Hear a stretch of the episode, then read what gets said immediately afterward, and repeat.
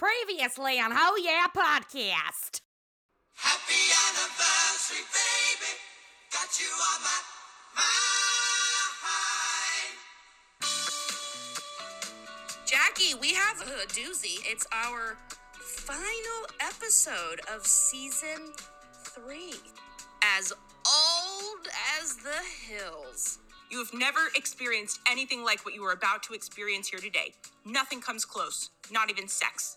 Don't get me wrong, I like sex. A lot. You try and spread your legs as far as you possibly can from each other, so you're practically doing a split, but also in a squat position. Just so you don't piss all over your shoes and ankle. But, like, where's there a building when you're camping? That might be the, the, the shitter. That, there's no way the shitter would be the size, uh, it would be a hole in the ground with, like, a door and no privacy and a chimney. Luann is going to have to hide in the Hills house and try not to listen to Hank and Peggy bang it out Oh, all weekend long. God. Yeah, but no worries there, because that doesn't seem to fucking happen. Slideshow where it shows them young and in love, and Peggy just has Bobby, and she's, of course, as we know, wanting to have another kid so badly. Dee Dee is there, fully pregnant.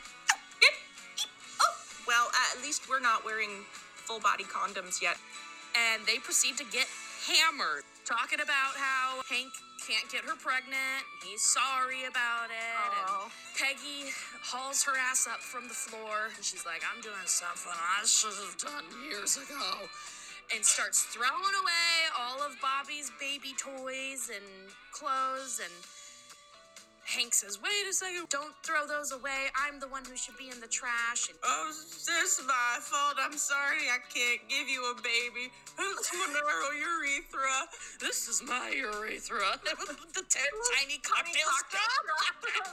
My urethra. The next morning, they are wildly hungover. Poor Bobby is like losing his mind, driving her there. They get to the hospital. Dee Dee is fully, fully in labor, about to have this baby. The clouds part, and we see some skydivers. Parachutes open, they're coming down, and she's like, We can do that though. We can skydive. Peggy's quote Look, we fell asleep in a garbage can last night. You want that to be the highlight of our 20th anniversary? And you're sweating and you're just like, I might have to stand up and just pee on myself. I, I can't hold it any longer. there was no public bathroom, just me and the dumpster. Oh. Peggy gets off the phone with the skydive company. They have a couple of spots open for today. People in nursing homes are kind of angry and mean, and they were angry and mean. And one of the ladies chased me and my friends down in the hallway. No. Hank has jumped out of the plane. He is exhilarated by it. Peggy, he calls her on the radio, "You got to do it. You got to jump." And Peggy's like, "I don't I don't want to. I'm scared." At that exact moment, Luann comes running up and she's like, "Uncle Hank, Uncle Hank, Dee Dee's in labor." And Hank says on the radio, "Peggy, Dee Dee is having the baby right now." And we see Peggy, she takes this realization in. She hangs up the radio and she says, "I'm to fucking jump." Peggy Hill is jumping. Excuse me while I kiss the sky. She jumps out This was all happening during a thunderstorm, brain shattering, booming from the thunder, and flashes of lightning going all around. Peggy is exhilarated, feeling like, hey, hey, hey. she goes to pull her parachute, and nothing happens. The parachute does not open. Her instructor says, Your backup chute, pull it, pull it. And she does, and nothing happens. He's no Johnny Utah. He fucking wishes. Oh, the baby's crowning, and he takes a peek, and he's just like, Oh my god, it's got hair! Peggy falls to earth right as Dee Dee pushes out that baby. Oh, Life, death, all in one scene. And Hank watching, watching Peggy as she plummets to earth, no parachute, and slams into the earth. the whole fall took 40 minutes. And then we cut, and that is the end of the episode. Of the episode.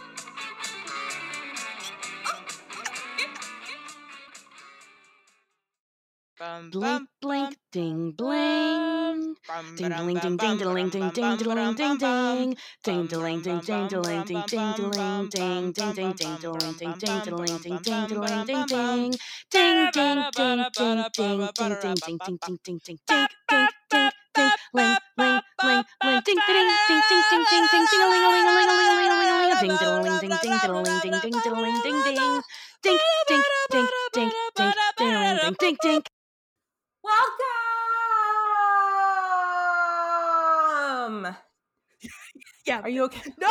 God, I'm that too just loud? rubbing my face. Oh, I know. I look like I was in shock. You look so scared. to Ho Yeah podcast. Uh, new year, a new attitude. It's a f- bad attitude. Fuck you all. No, I'm kidding. Uh, we're wearing shoulder pads, shoulder pads, and everything. Our sleeves, our pants, our shoes, everything is pointy. We're confident, and we're walking in sensible, easy spirits into the new year. And you're here with us, so welcome, Amy. How are you? I'm doing all right, Jackie. I'm doing all right. How are you? I'm doing okay. Mm, Oh, all right. I got to see you. I know. It was wonderful. We just saw each other yesterday. It's kind of feels like a long time though already. Yeah. But Amy was able to come up and visit me for the new year. Um and it was maybe my favorite new year ever Yeah. because all we did was we were just a teensy bit hungover Mhm. from drinking the day before and we couldn't go out or do anything. So we just watched tons of Jeopardy until it was midnight. Yeah, that's exactly what we did. And we also did um we watched some power hour uh videos, but we didn't really even drink. Like I think we started doing the power hour at like minute 40. So because I'm like we can't do a full power hour. We can watch the fun videos, but let's just Do a power half hour. power half hour because we're too old for that. and my favorite part of the weekend might have been I finally, after years of pushing Amy, I finally made her sit down and watch Magic Mike XXL with me. It was incredible. It was so and I say that not I am not even joking. Mm. in the slightest when I say that. I mean it truly and honestly. It was such a good movie. It's hysterical. It's Mhm. hot as hell. I was horny as shit the rest of the week and I had to wait Mm. until I got home. It was it was incredible. I couldn't stop thinking about the dances. They were so good. They're so talented. And I know what everyone's thinking. They're like, ugh, okay, this is no. I, I thought the same Yes. thing. It was talked up so much. Yep. And I finally watched it with Will, who doesn't watch anything that's like, you know, geared towards women, really. Sure. Um, not for any particular reason. It's just not something he looks for. Right. And he loved the movie too. And ever since then, I was like, I have to get Amy to watch this with me because I just need to hear I need to hear her watching it.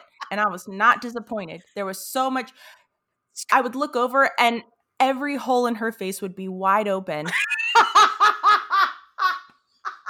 And there would be this like I guess kind of Doppler effect where I would hear like the slightest little sound and it would slowly build until it was a full scream.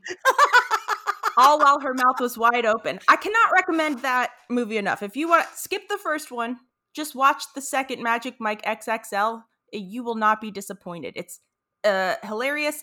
Uh, I felt so empowered Oh yeah. and turned on wildly.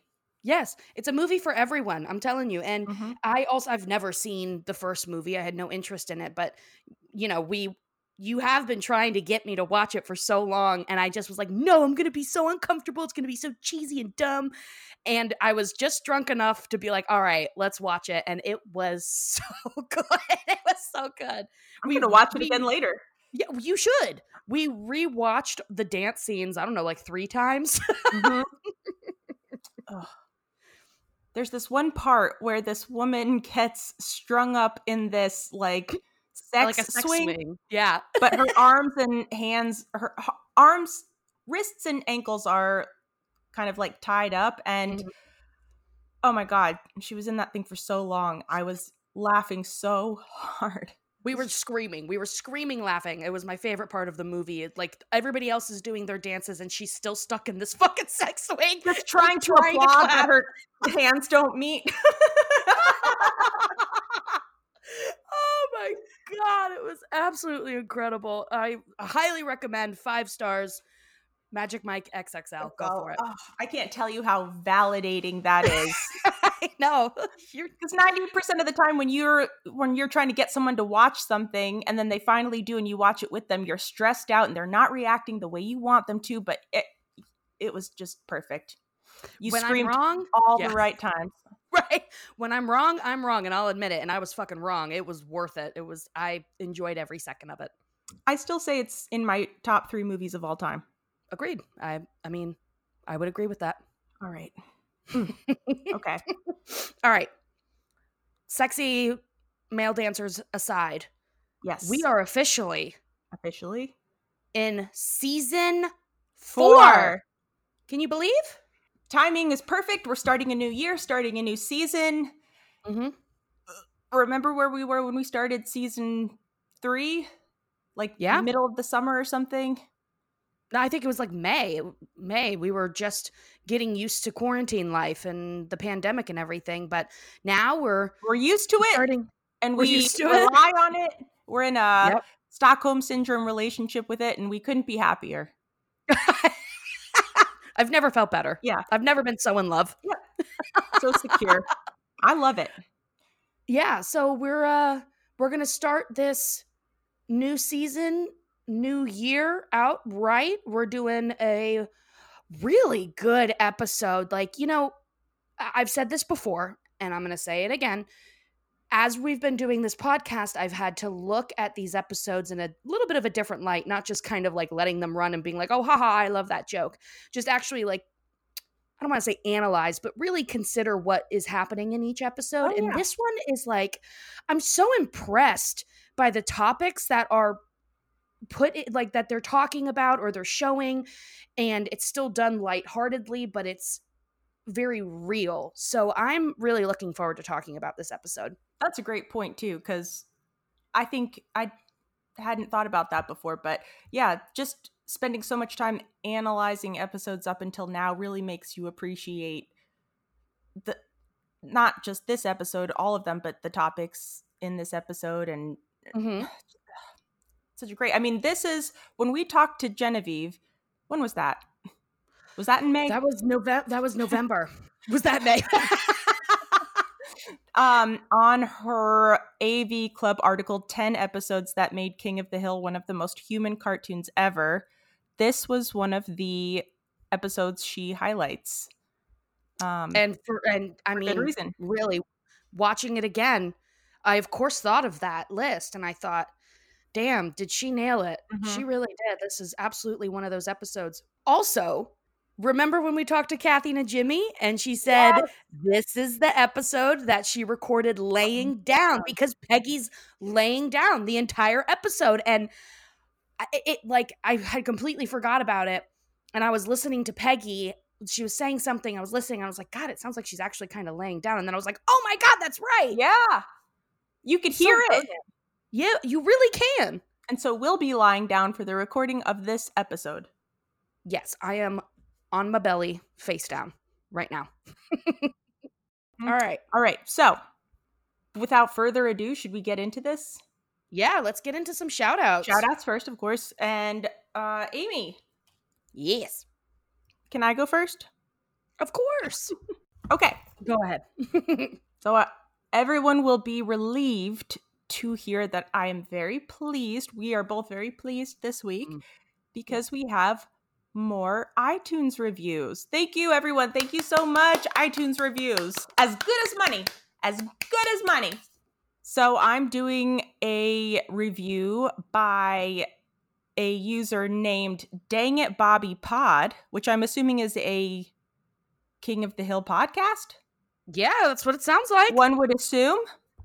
one would assume I haven't had the chance to listen to this podcast, but the picture of it looks really funny. It's just a picture of Hank uh, rubbing the bridge of his nose, like He was just disappointed for the billionth time. yeah. So that looks really funny. We'll have to check it out. Gotta check it out. Oh yeah. All right. And dang it, Bobby Pod says the subject best King of the Hill podcast. Oh, okay. Well, that's really nice because they're a King of the Hill podcast, right? Yeah. Hey, that's you're too kind. All right. Maybe they're cool. So maybe we won't fight them. Yeah. And the body says, You don't know who I am, but I know you need a podcast. I found this hmm. podcast while trying to find the perfect King of the Hill podcast, and I wasn't disappointed. Amy and Jackie have done an amazing job dissecting the most underrated animated show. After binging all the episodes with my brother, shout out to your brother, they have mm-hmm. inspired us to make our own oh. podcast. So they must be cool. I guess I could have read this before I tried to like figure out if I like them or not. Thank you so much. That's so nice. Dang it, Bobby Pod. Got to check that Yeah. podcast out. and I'm excited that we inspired you to make a podcast. I hope that you guys, you know, w- we should chat. We should we'll chat. Yeah. Thank you so much for the review. Thank you. All right, Amy, your turn. We got a really lovely voicemail. Yes. Uh, we actually got two really lovely voicemails, uh, but they called back. So they called and left a message. And this is Pat I'm talking about. Pat called and left a message and then called and said, I didn't like that last one, so I'm doing it again. so I'm going to play the second voicemail from Pat. So I'm going to play the second voicemail from Pat, the good one. And uh, I hope you all enjoy it because it's very sweet. Ready? Ready. Hi, this is Pat. I actually just left you guys a voicemail like um 15 minutes ago, but I was pretty nervous and uh I just wanted to um try one more time and um hopefully get it aired. Um because it's not only a raving review of your incredible podcast but also a uh shout out to my to my wife. Um so I just want to say first of all that your podcast has been totally phenomenal. Um this year's been so difficult and since my wife turned me on to this podcast um, not that long ago, I've gone through every episode. I am a diehard King of the Hill fan and have been since I was a kid. Um, and your podcast just does uh, absolute justice to the show. Um, uh, it's an amazing show, and this is an amazing podcast. And so, really, really good job. I love hearing you guys talk. Um, I love hearing it in the background. Um, and it's just been really, really wonderful. You two are absolutely hilarious. Um, and the second part of this, um, again, is uh, shout out for my wife. We've been long distance for over a year, and these are the second holidays that we're spending apart. Um, Maggie, I love you with all my heart, and you are my sun and my moon and my stars. And um, I hope that you hear this, and I hope it makes you smile. And um, I'll see you in January, and we can finally be together and listen to this awesome podcast together. Um, so again, thank you everybody for everything that you've done. Maggie, I love you. Um, you're the light of my life, and uh, looking forward to the next episode. All right, uh, have a great Christmas. Maggie, Oh, you did good. yeah. What a gem. What oh a my gem. God. I teared up a little bit. I did too. it's so sweet. I mean, the, you know, just being so kind about the podcast and then that absolutely beautiful message to your wife, Pat. You're incredible. And thank you so much for leaving us those two voicemails because they are just, ugh, so lovely. And thank you for the, you know, happy holidays. We hope you had a great holiday. And I'm so excited that you have made the trip. I think you're making the trip across country to go live with your wife. And Maggie, thank you for sharing this podcast. You're doing God's work.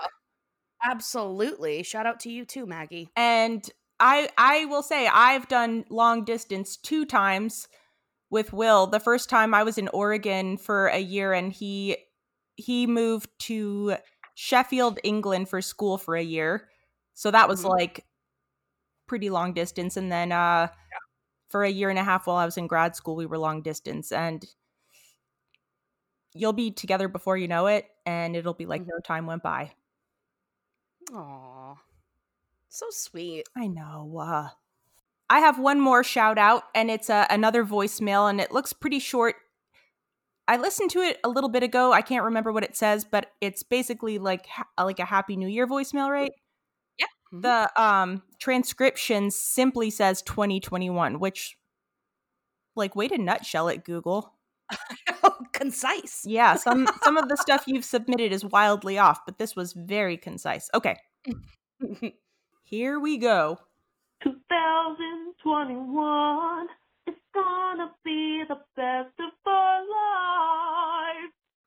Oh yeah. Oh, we got a ho yeah in it. Did you hear it? Yes. Yes, it was very good. I hope 2021 will be the best of our lives, but I'm I- I'm a little cautious there. I yeah, that's too much pressure anyway. I don't need the rest of my life to be downhill, but hopefully it's better than 2020. And That's I for sure. feel cautiously optimistic. Absolutely. All right. Thank you so much, mystery caller, mystery singer, beautiful voice. Beautiful. Lovely. Lovely. All right. and now for our Patreons. Patreons, and we got a few. Yeah. What what happened? What happened? I, I think it was because we told them that you would send them your underwear, and now you have to make good on that. Oh man. All right. I'm going to start dirtying some up. Oh God.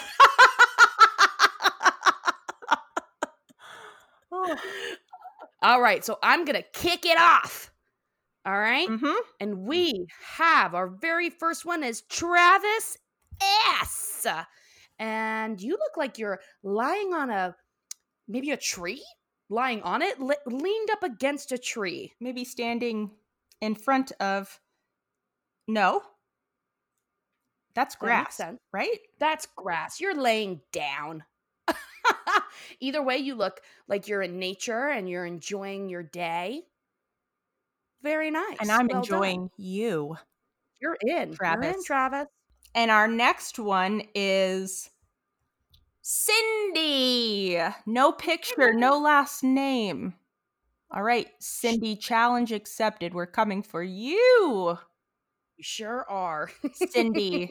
um, do you have any podcast host senses as to what Cindy's like? Anything that's coming to mind? I'm assuming incredible, but I mean, if you want descriptions, I got I got nothing. Certainly good taste. Uh, Absolutely. the only thing I'm getting for Cindy is that they are into ranch Doritos, which Hmm. is okay. But I respect it. yeah, And next, I do think you wipe front to back, oh. though. I am getting that. That's good. That's good. That's all we really need. We want everyone in our Patreon to have a clean taint. and we taint joking around. All right, next one. Sorry. Next one is Pat BK, and Pat is the lovely voicemail lever that we just heard from. Oh, So we know that Pat. Like I don't even need my podcast host senses because we don't have a picture. we we know, know that Pat wipes front to back. We know that. Know that they are incredible. Mm-hmm. and that they are for sure in on the the oh, Yep. They are for sure it. No, this is all part of it. They. no you better cut that shit out you better not, That's you, Pat. not. and and they are for sure a beautiful amazing person inside and out Wonderful taste in podcasts. Wonderful taste in partners. Maggie. Maggie, talking about you Talking about you. Mm. All right, next we have Ryan N. No picture, Ryan. but as a $10 tier member, I can tell that you don't fuck around. Mm-mm. You see what you want and you take it. You ask Sure permission. of course, you're not an animal, Naturally. But you possess many animal qualities. I could tell that about you, Ryan. yeah Ryan would be uh there'd be no front to back. It would I bet Ryan uses a bidet. oh man so clean Yeah. and then for our very special 100th patreon member Mm. Our 100th patron is Lee. Lee. and We all, maybe you all remember Lee. You should know him. Uh, he is Thunder Muffin Hmm. on Instagram. We've we get a lot of listener comments from him. He's been hanging around since the beginning. He joined just in time to get Jackie's underwear. Yeah. So Lee, what my podcast host senses are saying that you're a panty sniffer. Congratulations, Lee. Well done. Well, done. You did it. You did it. And Lee, you also have an incredible mustachio. I love a mustache, and it is thick. Ooh, that is Well a done. thick mustache. Very good. Very good. Lee also, I think, has a soul patch, which like only works on Lee. Doesn't work on anyone else. Does he? Am I seeing? Is or is that a Yeah, shadow? yeah, Because yep. But it looks good. It actually, it really does look good that's what I'm saying. Nobody else try it. It's not going to look good on you. because you're not Lee. You're not Lee. You don't have the face. You don't have the chin. You don't have the mustache. All So- right, Lee. Keep an eye out for a special package from us. Next, we have Sydney. Sydney. Oh, and we have a picture of Sydney, and Sydney looks awesome. what a beautiful smile. Yeah, it's just uh your face, beautiful cascading hair. Um, you're wearing a jacket, so maybe it's a little bit chilly where you are. We can't see the rest of your body, but I imagine that you're riding a horse in hot pants. Ooh. Sounds like a lot of chafing. Not for uh Sydney. Sydney uh wears uh what is it? That butt cream? Uh, Desitin, Desitin, Desitin, like a you put on babies. But there's a cool name for one for people who ride bikes a lot so they don't chafe their bees. It's called like uh butt rub or something. I have no clue. Well, anyway, Sydney, welcome. Welcome. we also have Pete C, who very handsome, beautiful Yeah. smile. You're so handsome. Love your picture. well done. Welcome, Pete. Welcome, Pete. All right, everyone. And now for an extra, extra special Patreon, shout out.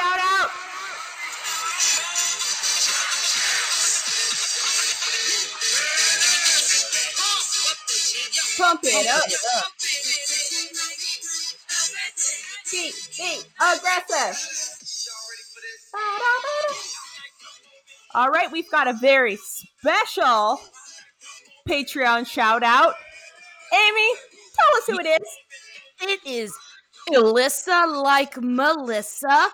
We they paid annually, paid for an entire year up front, an entire year up front for the five dollar live watch party tier, the first one we've gotten. Woo! Alyssa, Alyssa. You've made our year.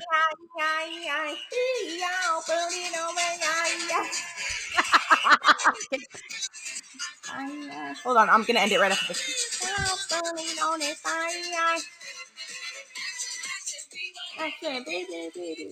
God, I haven't heard that song in a long time. It was awesome.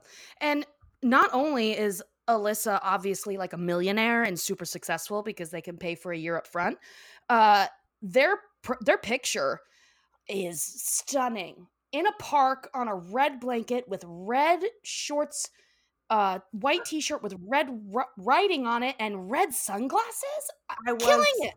uh noticing Alyssa's wait, Alyssa like Melissa. Alyssa. Alyssa. I was noticing Alyssa's outfit. Ugh. Stunning. We literally And- just and- got another Patreon. Financially smart too because you save money You do by paying up front. absolutely. So if you like paying more money but also saving money, I mean that's everyone. Yeah, right. I know. Thank And- you, Alyssa. Here you are, and there you are, and you're with us, and you are the most special. The most special. So awesome. Thank you so much. Everybody, thank you so much for joining our Patreon. I can't believe how many we had this time around. That was incredible. I mean, wow. Wow. Beautiful. Beautiful, sexy, sexy, sexy, sexy. and uh, one last thing about Patreon is that in little over a week, we've got our live watch party. So all those people who have joined, you, if you're in the five or ten dollar tier, join us for the live watch party. It's truly becoming a party. Like there's so many more people that have joined, and I'm like super stoked to see everyone and see your faces. If you want to, no pressure, but please join. We'll watch some episodes and. Depending on how drunk I get, it could last until like midnight or 1 a.m. And there are plenty of people who leave their cameras off, so don't Mhm. feel pressure. Um, And bring your pets. Bring your pets. Absolutely. All right. Woo! That was a doozy of a Patreon shout out. That was Yeah. awesome. Thank you so much, everyone, for joining. Thank you. Love you. All right, Amy, are we Yes. ready to get into the episode? I'm so ready. All right, well, here it is. Season four, episode one Peggy Hill, The Decline and Fall. Wow. September 26th, 1999. So this is uh the first season of or the first episode of the fourth season and it's a cliffhanger. So last we saw everyone um Peggy Dee Dee had just given birth. Mhm. Possibly. We weren't introduced to the baby yet, but Dee Dee had just given birth. Bobby had to drive her there.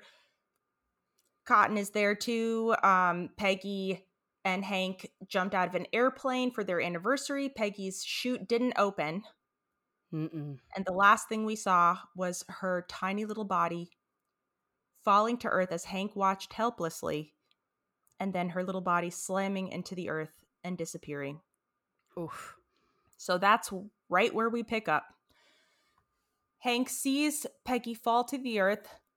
She, it's in the distance, and so it's just like a distant thud. A bunch of birds take off, and this broke my heart. He he turns to the people that are there, and he says something like, "I need help. I, I think I think my wife might be dead," which just broke my heart to like He's hear in him pure say that. shock. I Yeah. know.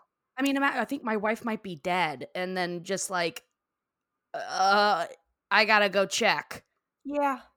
Poor and Hank. then he tries to run out to her. She fall like she's fallen in the distance in the middle of this like big mud field and he tries to run out to her but the mud is so thick that it slows him down. So it's like a nightmare where he's trying to run to get to her but he's being like he keeps every step he gets stuck in the mud so he has to go so slow. Ugh. so sad. Um luann is there. She runs out to try and help find Peggy as well, and to her horror, she finds a skull and just assumes it's like a steer skull, and she just assumes that's Aunt Peggy. She's dead, so she's a skeleton now. It's such a great Luann scene. Oh my god, she's like, "Oh my god, we're too late." We're too late. Hank Hank finally finds Peggy, and oh my god, another. I mean, they busted open this season ready to go because it's just it's just so excellent so many good lines but Um, yeah. he what'd you say I said, "Oh yeah." oh yeah he finds peggy and he's terrified and she's lying there in the mud splayed out but she manages to speak and what she says is hey hey hey it's a fat albert impression I know. the first thing she says while falling out after falling out to her certain death Is a hilarious joke. a great impression. Spot on. Um, so she's alive, thank God. They get her to the hospital. So Hank and Luann are at the hospital, and they come to find out that basically Peggy broke her back, uh, but landing in the mud saved her. I mean, it, Mhm. as the doctor notes, if she she would have died if she fell and landed on concrete or a fence. The doctor is hysterical. I love that doctor. Um, when Hank is finally able to see her, he's there with Luann. When he's finally able to see her, she's in a full body cast, and he's surprised that she just has this amazing attitude from the second he walks in the door. Uh, she's basically just really jazzed that she survived a fall. She's still alive. She's riding that high, Mhm. and um, she's feeling really, really good about it. Uh, Luann tries to talk to her a few times, but just keeps breaking into tears and having to run out of the room every time she tries to talk to her. But Louis, um, Peggy's just like, I feel great. You know, I, I'm in, basically I'm invincible. I'm so glad to be alive. This is incredible. Even though she's in a full body cast and can't move, Right. She hasn't learned her limitations yet. not yet. Maybe not ever. But Hank, on the other hand, is feeling relieved, of course, but also guilty. He f- blames himself for her being in the hospital in the first place.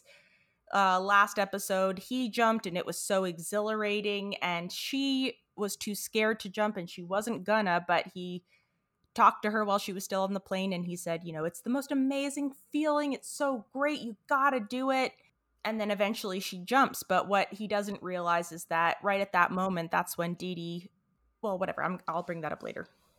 So he feels guilty about that. Hank goes into the hallway. I think he's going to the vending machine and he runs into Bobby. And he's like, Bobby, of all the places in the entire world, what are you doing here at the hospital? Uh, and that's when Hank finds out that Dee Dee has given birth to his new half brother and Mhm. that Bobby didn't know where the hospital was in what Dallas Houston. in Houston and so he just drove all the way to Arlen to go to the hospital there. I know. I love that where Hank's Hank's getting that classic coffee vending like it, it drops from the thing. It's I've only ever seen them in a hospital. I've never seen them anywhere else. True. He's getting one and he sees Bobby at a vending machine. He's like, Bobby? And Bobby just is like, Oh, thank God, Dad. I need a dollar real bad. He does. he drove does. He- two hours to go to the, a hospital two hours away and then not only helped Dee Dee deliver the baby, but he cut the cord. Yeah. And then held the baby like a brand new infant. And he needs like a Snickers at this point. He's probably starving. Yes. Yes. Um Hank lets Bobby know what's going on and Bobby seems to take it pretty well, you know. He goes in, sees his mom, she seems real pumped up. Uh so he doesn't seem too too worried and he's really excited about the day he had. He helped deliver a baby, he cut the cord. Um so he's he's handling all of this like a real champ. Yeah. He even he drove for two hours. I mean, it's pretty cool when you're 12 years old. He not for 2 hours. It's never cool no matter what age you are, but That's true. There was a lot going on though. Pretty soon after this, Cotton finally arrives to the hospital. He figures out where Bobby went and he meets the baby. He's it's actually like one of his more endearing moments is when he meets the baby and he's talking baby talk to it and he's like, Mm. "You to keep some nazies." it's really really sweet and Yeah. he's so moved he he asks Dee Dee, you know does this baby have a name yet? This baby doesn't. So he's like i'll name this baby hank because i've always wanted a son named hank. And then hank is there and he's like you do have a son named hank. That's my name. And he's like not anymore. I'm taking it back because you're terrible. And hank's like you can't take my name back. And cotton's like fine you know what? I'll call this baby good hank gh because you're bad hank. Hmm um, so that's Cotton for you. Uh, but we do notice that Dee Dee is a little bit. She seems a little bit disinterested. She's lying in bed. She's kind of just like looking out the window, and this is kind of signaling to us that she might be experiencing some postpartum depression. Um, Peggy's at the hospital. She's excited about the new baby, and I think uh, a nurse takes her by the maternity ward, and she is maybe able to. I, I think she's maybe heading there to probably see Good Hank GH, Yes. but she's like, "Why isn't GH with Dee Dee?" And the nurse is so so gossipy. Bless her. The nurse is just like, Dee Dee has terrible postpartum depression. She won't even put lipstick on. She looks terrible. God, I wrote Yeah. that down. killed me. She's like, Dee Dee Hill has postpartum depression. She couldn't even gather up the strength to put on some list to put on some lipstick, and she looks awful. so mean. I love this exchange with this Hank, uh, this Hank, this this nurse, and then after that, Peggy says, "Oh, that poor infant baby. Is there something I can do?" And then the nurse just throws her head back and laughs and says. You know, to Peggy in her full body cast, says, "Oh, that's all right, ma'am. You just try not to get addicted to that morphine." no, and that's the exact line where I started to think, God damn, these writers were smart. Like I know. way back in 1999, like Mhm. before the massive opioid crisis we've had, just being like, just don't get addicted to that yet. Try not, but you probably will. yeah, I mean, it was pretty, pretty rampant back then, but I feel like it was still under the guise of like, this is medicine. It's good Yeah. for you. Oh yeah, Oh God, it's not good for you. it's not. Just whatever. Um. So after talking to this nurse, Peggy decides Cotton and Dee Dee need us. And so she invites, she lets Hank know way after the fact that I invited them to come stay with us until they can get on their feet. And, you know, I'll, I'll take care of the baby until then. Which Peggy is in full denial about her limitations. You know, she, she already has a hard time facing her own limitations in general, but like she can't do anything. She can't even scratch her own nose. So, how she's going to take care of a baby is beyond me, but she's in full on denial. But she also craves terribly to be not to be a mother because she is a mother, but to have another baby and to take care of a baby. And here these people have a baby and they're unable to take care of it. And she just wants so badly to help take care of this baby. Mhm. Um, so she invites them to come stay at the house, saying, you know, they need our help. I'll I'll help them out. But Hank is like, all right, what are you gonna do? You can't move. right. You're basically a coaster. they end up going home shortly after that, partly because Peggy insists on going home. I think this is part of her denial where uh, Hank is bringing her flowers one day, and the doctor's just like, don't bother putting those in water because you and those flowers and Peggy are all going home. And Hank's like, what? Why? She broke her back. And the doctor's just like, she insisted she's ready to go home. And when Hank talks to Peggy, she says, I just have so much stuff going on. I don't have the time to Right. stay here. I have a lot I need to do. Um and so they head home. They're trying to get her gurney through the door. Eventually they are able to squeeze her through the back sliding glass door, but they have to kind of set her up in the living room because she won't fit down the hallway to go to her bedroom. Right. So she and Hank and Bobby are home. Dee Dee and Cotton are there too, and they bring Good Hank. They set Good Hank's crib up right next to Peggy. And so now everyone's at the Hill House. Around this time, Dee Dee's having a hard time taking care of the baby because she's still experiencing postpartum depression. And then Cotton sees the baby lactating one day, which apparently is totally normal. Mhm. Uh, I had no idea. That's freaky deaky.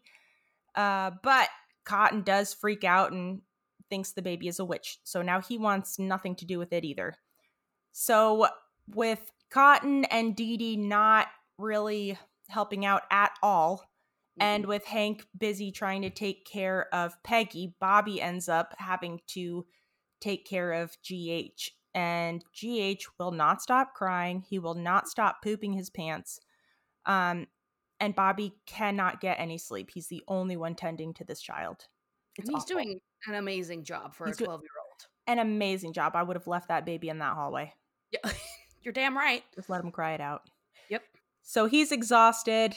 He's too young to be doing this. Yes. Okay. Bobby and Hank are the most tired, uh, having to help take care of Peggy and GH. Meanwhile, Hank is still struggling with the guilt he feels. Mhm. He's having nightmares. I feel so bad for him. Uh, He is so traumatized. Even if he hadn't said anything like, you know, jump, or even if he hadn't, even if he had nothing to quote unquote feel guilty about. He saw his wife plummet to the earth and die. he thought she died. Yeah, and like w- uh, one of my favorite part like quotes in the whole episode, but it's still just like, oh my god, that's such a terrible thing to think of is when he's like he spots Peggy her body in the mud and he just goes, "Okay, think one piece." Like hopefully she's in one, One piece, and not like splattered into a million. Yeah. Uh, uh salt like not a puddle. That would be my fear. Please don't be a like a puddle. Oh my god. Oh, what a nightmare. He saw he saw a horrible horrible trap like just terrifying thing happen. Oh my god. And now and he feels responsible for it. yeah, and on top of that trauma, he feels responsible. So of course he's having these terrible dreams where he's going back to that plane and he's just like jump, jump, jump and feeling like he made her do it. So he's really struggling with that. Um Peggy's uh, attitude uh, she's been riding high this whole time just amazed that she survived this crazy fall but which is natural, but it's also, I think, been fueling her denial for facing how limited she is. Mhm. And that's slowly starting to wane. You know, she Yes. she's trying to direct people. Uh, you know, you put a hat on with the baby. Uh, Bobby, come here. I'll teach you how to change a diaper. But she's finding that nobody really needs her help. Everyone's already kind of taking care of things, um, and they don't need her to tell them what to do or to teach them what to do. She's really, she, I think she had this idea that she was going to be like the head of the household and run it from the living room and and she'll be able to kind of delegate but things kind of are running smoothly without her and then on top of that she's not not only is she maybe not as essential as she thought but she is being taken care of in the same way that GH is. I mean, she's Yep. being fed a bottle. She starts to cry. Hank shushes her. It's just really hitting her hard how limited she is, and it's it's a tough pill to swallow for her for sure. Oh yeah. I mean, you, you know, yeah, she's being fed. She's essentially become a baby herself. You know, Mhm. she says, "I want eggs," and Hank is just like, "What? I don't care. I, This is like, I'm easier." too tired. This is easier." You know, um, tells her when she's like, "Hey," how she says, "Hey, how about some eggs?" And he's like, "You don't have to yell. I can hear you through the baby monitor." As if there's like a baby monitor set up for her, but you know, it's in there's the crib right next to her, so she can see the mobile spinning around. So she's, it's just all very like she's being pushed to back to being a baby again but she's Yeah. a fully grown woman thinking that she has all these capabilities and she doesn't Yeah, at least not in this moment because of the full body cast certainly. Yeah, uh, which is understandable, but it's just it, it's got to be just a.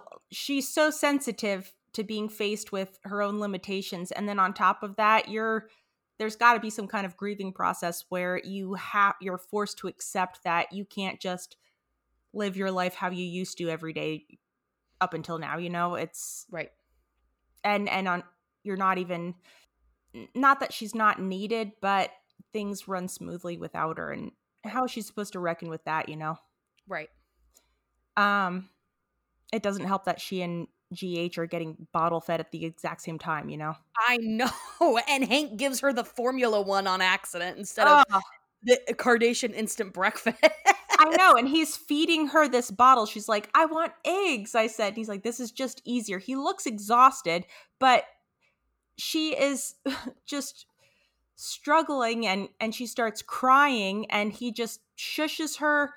He just wants to feed her, and she just has to like reluctantly accept this bottle. I would have spit it in his face.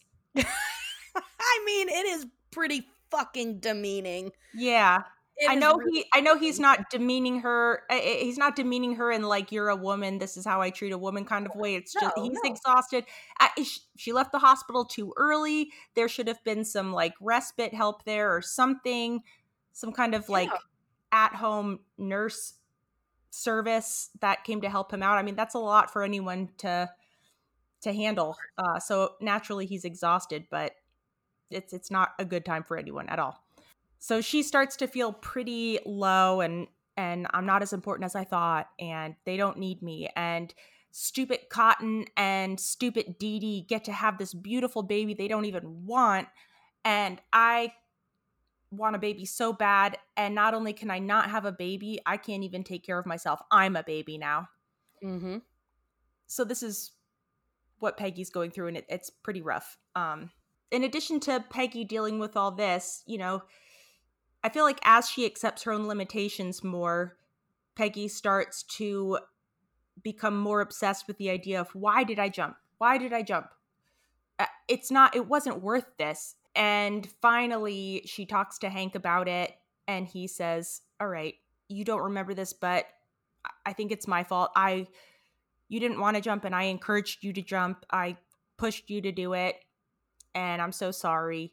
But then once she hears that, Peggy remembers all of this other stuff. Uh, she remembers that right at that moment when Hank was encouraging her to jump because it was so exhilarating for him, he gets a call that Dee Dee had gone into labor, and Peggy hears that, and she's had so many moments taken away from her that she doesn't want to lose this moment too. She wants to make this moment for her. And so hearing that Dee Dee went into labor, Peggy was just like, fuck that. This is not about Dee Dee. This is not about the new baby. This is about me, and I'm taking this moment for myself, and that's what makes her jump. So she shares that with Hank, and and he's feeling relieved, like, all right, it wasn't my fault that you jumped. Thank God. He feels very relieved. Peggy doesn't seem to feel much better, but Hank No. feels very relieved. Eventually, Bobby snaps. He's tired of taking the baby, taking care of the baby. Not only does he have to take care of the baby, he has to like pick up some of Dee Dee's uh, wifely duties, uh, like putting shin jelly on Cotton. Yeah. Um, the baby will not stop crying. He's exhausted. He hasn't slept. He's rubbing jelly on his grandfather. And finally, he's just like, I'm over this. Oh, what makes him snap is Dee Dee sees him in the hallway after not sleeping and trying to take care of good Hank. And she's just like, Hey, Bobby, will you go buy me some lottery tickets? I know. and he's just like that's it i'm done i'm just done I'm this is i'm 12 years old first of all i can't buy lottery tickets because i'm 12 but i also shouldn't be rubbing jelly on my grandfather or taking care of your baby Rubbing jelly on my grandfather. so he gives the baby back to Dee Dee and he's just like you let me know when dinner's ready otherwise i don't want to hear shit from anyone in this house and Dee Dee is left holding this crying baby in its little baby basket, and she freaks out. Uh, she's not prepared for this at all. Um, so she drops the baby off by Peggy and quickly runs out of the room saying, like, oh, I'm tired, I have to take a nap. Yeah, she puts it precariously on the very edge of Peggy's stretcher gurney.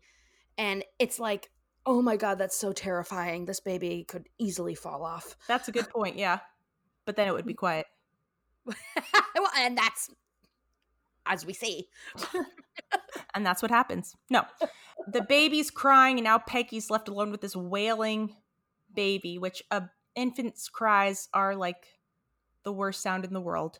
And Peggy's just like screaming for help, like, this baby is crying. Somebody come in here. Hank comes in. He tries to get the baby to stop crying. He can't. He jingles some keys. He messes with uh measuring doodad. Nothing works. Nothing. I tried everything. Everything, nothing works. Uh, he turns, looks out the window, and he sees his dad just yucking it up with uh, Dale, Bill, and Boomhauer, just talking over the fence, having a great time. Drinking a beer. drinking No, a no care in the world. No worries. Not a single worry in the world. And the baby's still crying, and Hank is so frustrated. He gets so pissed. So he like storms out into the backyard. Peggy's like, Don't leave me with this crying baby, please. But he's not listening. He's so mad at Cotton. He goes out. The guys run away, as they should, um, when they see Hank's angry face. And Cotton tries to run away, but Hank grabs him and he's just like, What is your deal? You have a child in there. You need to take care of that baby. Who cares that it's lactating? Like, apparently that's normal, even though it's really nasty and disgusting. I hate it too. I wish it wasn't a thing, but you have to take care of this baby. My wife fell out of a plane. I can't help you right now, okay? Mm-hmm. And as they're arguing, they realize that they don't hear Good Hank crying from the house for like the first time in days. And this is terrifying to them. Like, why has he stopped crying? He's obviously dead. Right. He There's- fell off. There's no other reason that he would not be crying. So they run into the house. Dee Dee and Bobby also, I guess, notice that the baby hasn't been crying. So they like run in from the hallway into the living room to like find out where's the baby? What happened? And everyone runs in at the same time and they see that the baby is not crying because the baby is sleeping because the baby fell asleep because Peggy was able to use her massive to- one of her giant toes to latch onto the back of the baby carrier and she was able to rock it with her giant toe. Her giant uh prehensile toe. and that was all Hank good Hank, not bad Hank. That was all good Hank needed to drift off to sleep. It calmed him. He stopped crying. And this is the end of the episode. This is the moment where Peggy gets her power back. Despite all of her limitations, nobody could get this baby to stop crying except for Peggy and her giant toe. And her giant prehensile toe. And she, I think uh, one of the last things she says is, This is the greatest thrill of my life. And it's very moving. And that's the end. It is. It is very. moving. Yay! Ah! Well done. Thank you. All right, Amy, tell me your favorite moments from the episode. Hmm. All right. So we, of course, talked about a few. You know, while we were going through it. Hank, uh, when he's in the hospital and he's, you know, pacing around waiting to find out what's going on with Peggy. Of course, you know, the whole scene where he just briefly pauses to look at the football game, you know, and he says the whole like, "Oh, I wasn't watching. I swear, I don't even know what the score was." But my favorite part was when the doctor was just like, "So she has a fracture, like a compression fracture in her back. We had to put her in a full body cast to, you know, keep her stabilized and keep her from moving too much." And Hank is just standing there and he's just like, "Uh, what color is the cast?" Because he he has no idea what to say. He's in shock. He just doesn't know what's going on. And the doctor is just like, What does that have to do with anything? He's like, I don't know. This doctor's so great though too. He's just like he's like, I don't know, I, I don't know what to ask. I, I feel like I just need more information or something. And the doctor's just like, what does he say? He's like, It's white, sponge bath, bedpan. That's right. and Hank's like, oh, okay, okay, Thank thank, you. so again, as I mentioned before, this episode has so much like real world shit in it. You know, of course, you know, somebody falling from a plane, that's not exactly the most realistic thing. It has happened, but you know, Dee Dee going through postpartum depression and getting no help for it whatsoever, even though the hospital staff has recognized it. She has no support in place. Um, and then while she's going through this as she's like fully you know experiencing this really tough time one of the hospital staff comes in and is just like hey the automated voice on your insurance said that you guys have to get out because your insurance won't pay for anymore. You have to leave in like 87 minutes.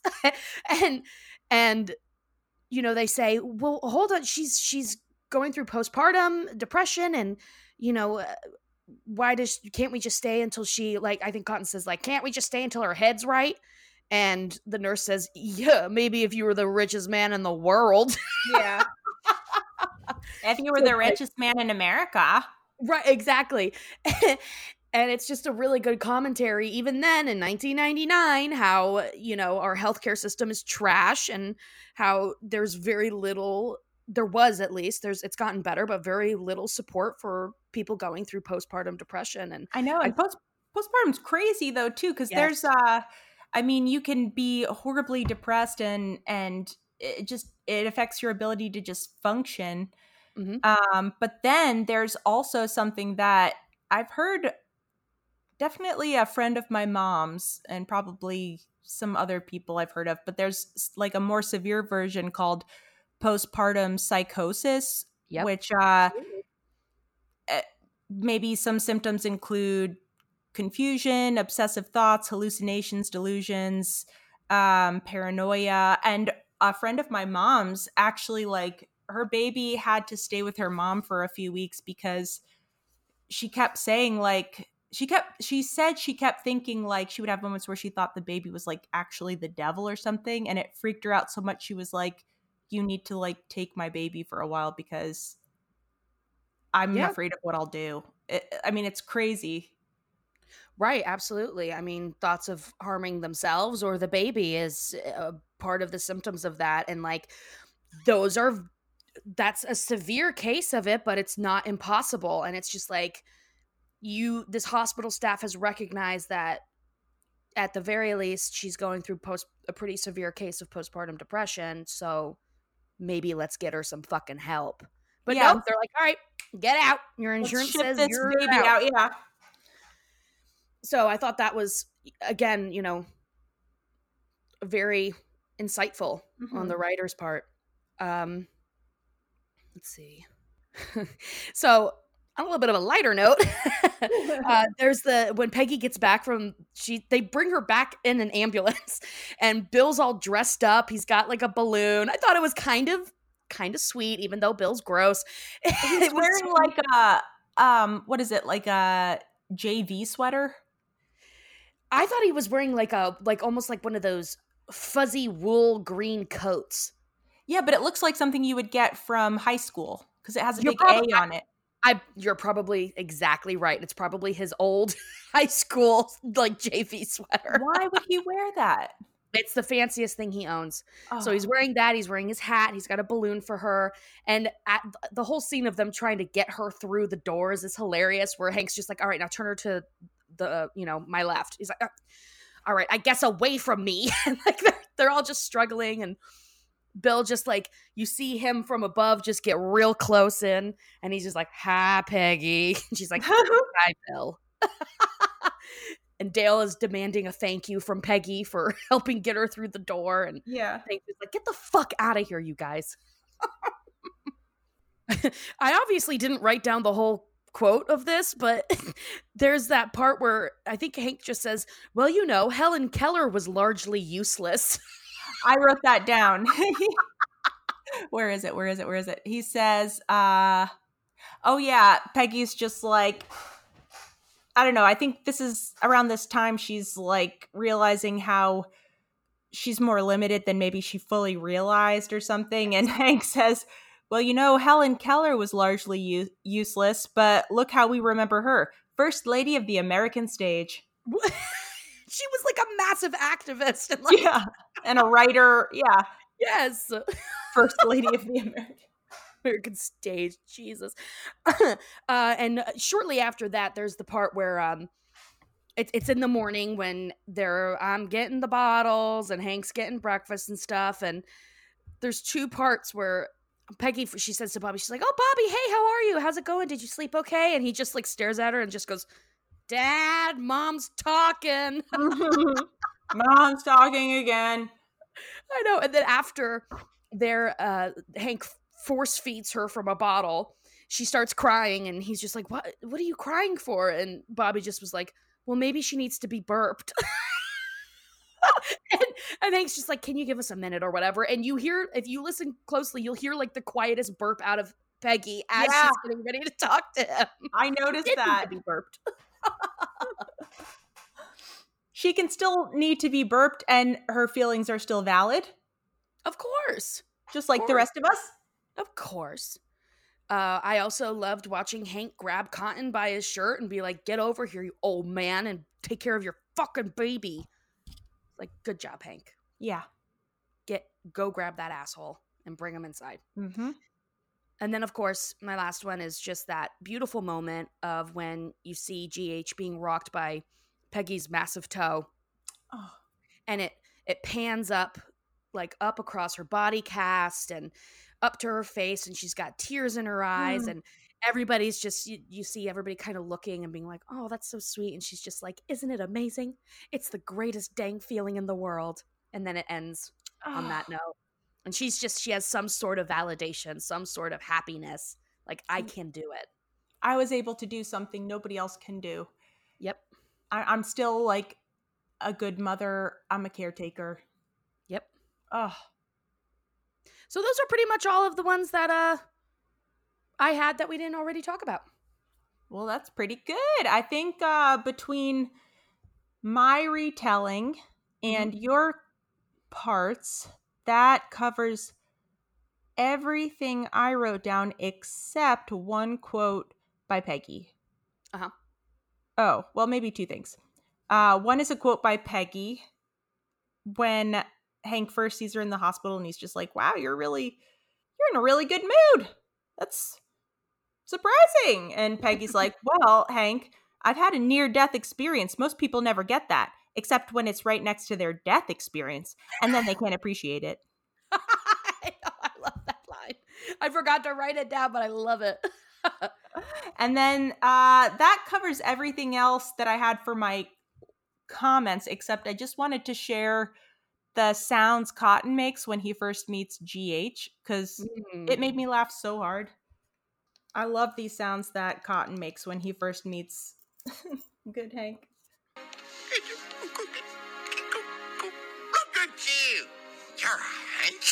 Soldier. You want to kill a Nazi? A Nazi, Nazi's crazy. a Nazi's crazy.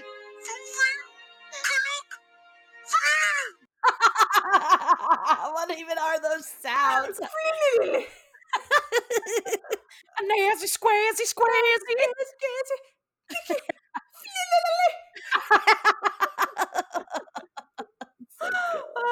So I really like that part. And uh, so that pretty much covers almost everything I wrote down, which is pretty impressive. And we had one guest star, one Mr. Diedrich Bader, who plays the voice of the doctor. But um, I mean, I've known, I've seen this guy in so many things. I never knew his name was friggin' Diedrich, but I uh, know because that his voice is so you know icon. Like you know him, you know him from So Whose Line Is It distinct. Anyway, he was in Office Space.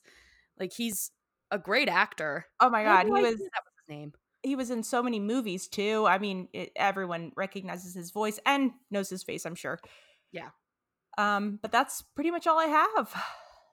Okay, great. Well then, that sounds like we need to get into some listener comments, eh? All right. Got a song? No. Yes. Yes. There's I saw one on I think the voicemail. Oh well, shit. Here, let me play it. All right. Voicemail a go-go. Mm. Listener comments, get all your comments. Gonna leave some comments on the listener comments. Yeah. Yeah. Yeah! Woo, yeah. Go, leave them. We're gonna leave so many comments. many comments. They're gonna be awesome. Yeah. read them all. Love you guys. Yeah!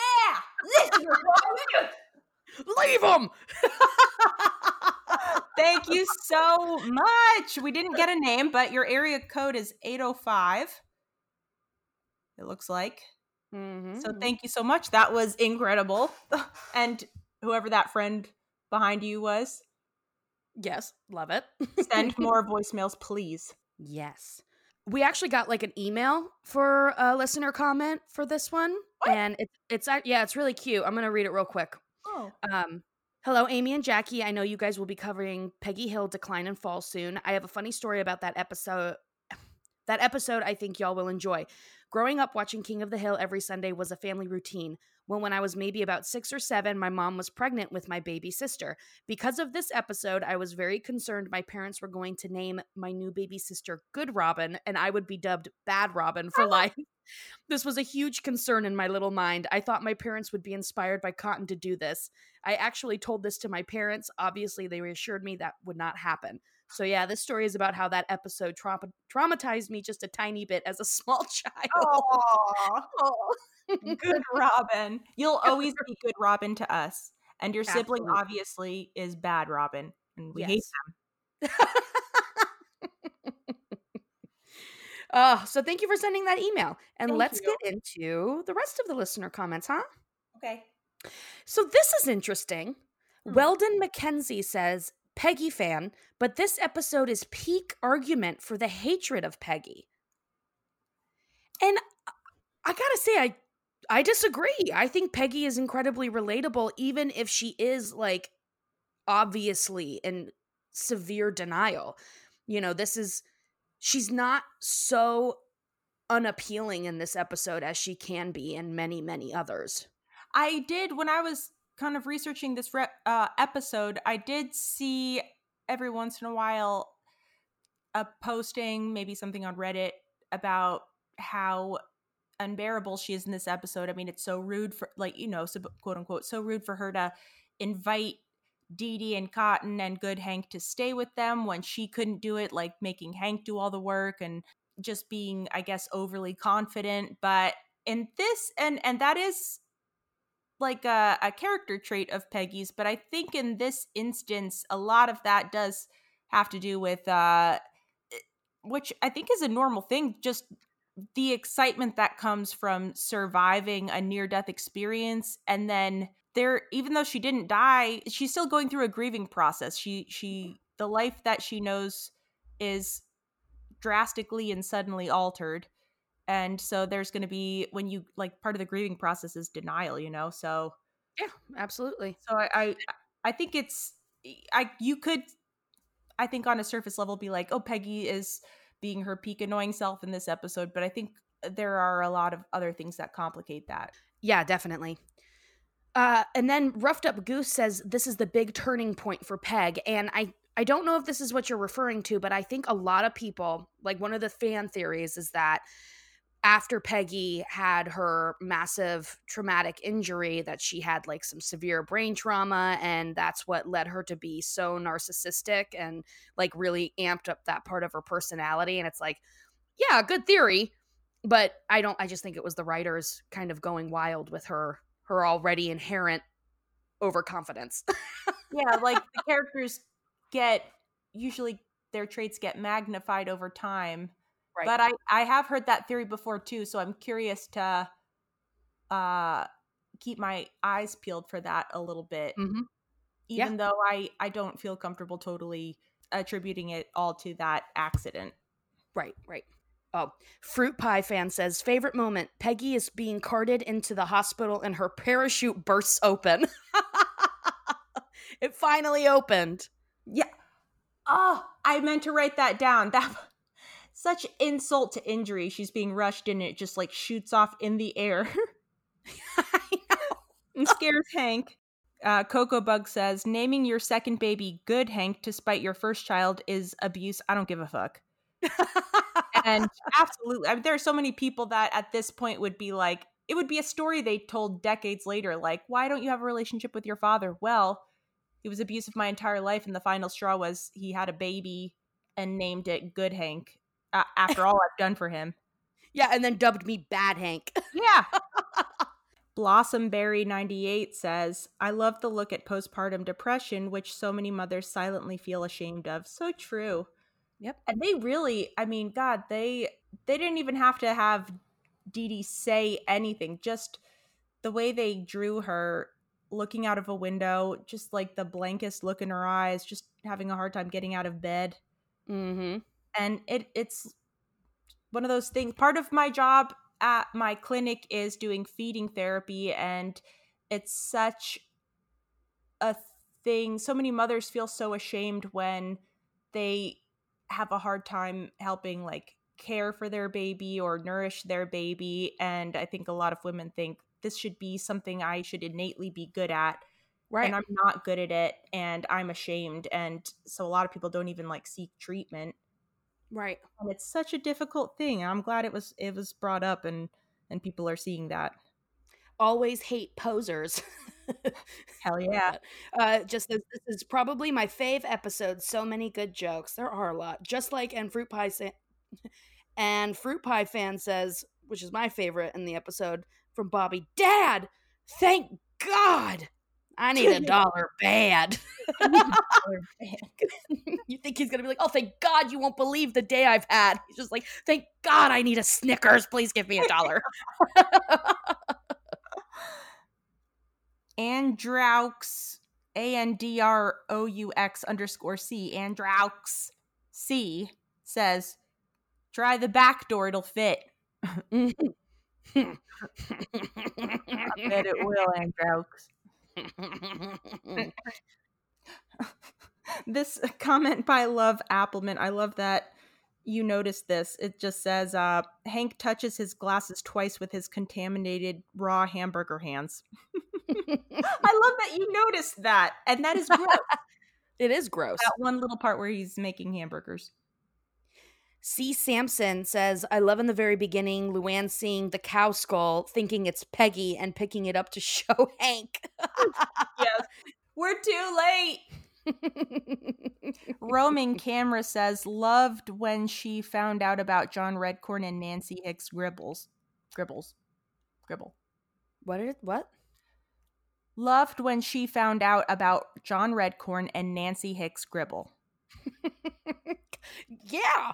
Yeah, we that was a little while ago. What does that have to do with this episode, roaming camera? you silly goose. You goose. Goose of the week, roaming camera. goose of the week. oh, it's Aaron says, I literally had to look up how to survive a free fall after your parachute fails. Hashtag anxiety. Can you Landon share that information with us? Yeah, land in a massive pile of mud, apparently. Yeah, or get caught in a thunderstorm. Yes. Oh God. If you want to be tortured the whole way down. Um BP Bear says, I wasn't watching, only for a minute. I couldn't tell you what the score is. In the hospital. I love it. Divine Honey Muse and I'm a Marfo and Love Applemint all say, All I'll do is eat. You're just such a good Bobby. And my last one by who else? Arbitrary and Delicioso. Mm. Peggy's validation at the end is so touching after several hard episodes wanting another baby. That's true. That just adds a whole other layer. Ugh. Absolutely. And my last one is Lee Berg Art. Good Hank equals bad baby. oh, one more by Divine Honey Muse, and this is uh, kind of referencing what you mentioned. But as a mom, my whole body tenses up seeing Good Hank at the edge of Peggy's bed. Shh, That didn't even man. occur to me. Oh yeah, no, I mean having to like babysit a lot lately. That would be one of those things where I'd be like, "Oh my god." Let him fall. Let him fall. oh yeah, sure. Yeah, I'm no. telling you, the best thing you could do is let your child fall, and if they survive, they're going to be the best person in the world. A 2-day-old infant. Let them fall. Let him fall. If they avoid the soft spot, then they're going to be successful for the rest of their lives. Keep them close to the ground.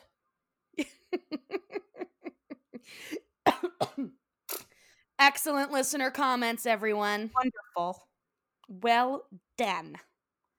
Well, that just leaves trivia. Trivia. Trivia. I have two. I have what about you? Oh. Although now I'm wondering if one of mine is wrong, but we'll see. Well, go go first, and uh we'll find out. All right. maybe. So here's the one that I'm not totally sure about. uh, what is the song that Bobby is singing to GH to soothe him? Oh, I was just singing it to myself earlier. Um, the best that you can do.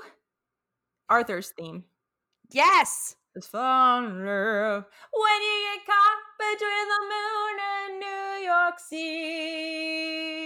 City. That's right. Arthur's theme by Christopher Cross. Ah, oh, crisscross. yeah.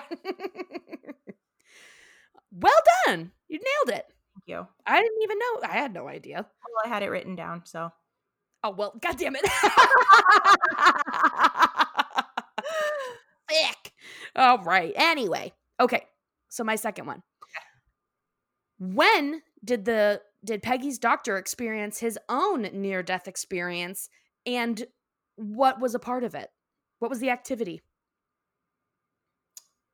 Jet ski, July 94. Damn! Did you also have that one written down? Oh, were those both your trivia questions or No, I have one other one. Okay. All right. I'm Well, ready. That doctor's awesome. Okay. Yeah. Uh, uh, there's a quote by him too where he's trying to warn Hank about. he's like, uh, "Oh, Peggy wants to be discharged, but her back's broken." And the doctor's like, "I'm not so worried about her back. I'm worried about her emotional state."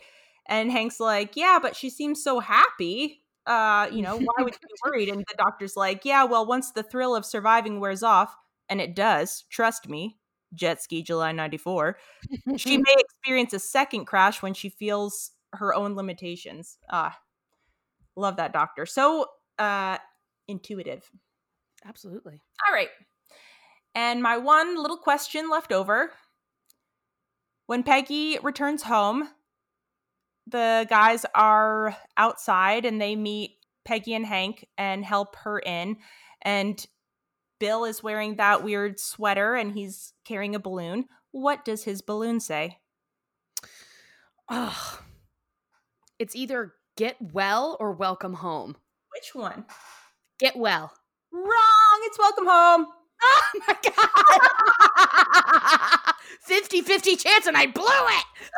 I'm going to count that. That was good. And do you know what the next episode is? Yes. Is it Cotton's plot? It is. Look at you. Yay. Well done. Uh, Cotton's Got plot. it. This is the one where he ends up like tough loving Peggy into walking again. That's right. Oh man. Head to head. Yep. Peggy v Cotton. All right, everybody, that's the episode. Get out. We have to go to bed now. We're so tired. I know. Amy, is there anything else that uh Yeah. any last business? Yes. wrap please. Yeah, wrap it up. Yes, please um leave us reviews, subscribe wherever you can, tell your friends, family, coworkers, enemies about us. Um join our Facebook group, our Instagram, Ho Yeah Pod. We love seeing people over there chatting with us. That and and FYI, that is where you can leave listener comments. We had somebody ask about that recently. We always post to our Instagram stories for listener comments. Um, and that's pretty much it. I hope you all had a wonderful new year, and we'll see you next week, babe. We'll see you on the flip side of this week. All right. Smell you later. Oh, and we have some shirts left. Hey. So hoyeahpod.com slash merch. Go get a sick ass shirt. I'm wearing it right now. I love it. new shirt, new year, new season, new shirt. That's right. That's right. All right. And until next time, Via con Dio. Dio. Oh, oh, you were doing the other song. I had this ready to go. Place to stay. Here's your booty on the floor tonight. Make my day. Top jams. I fucking Top Top jam. Jam. Season four. Season four. Ah.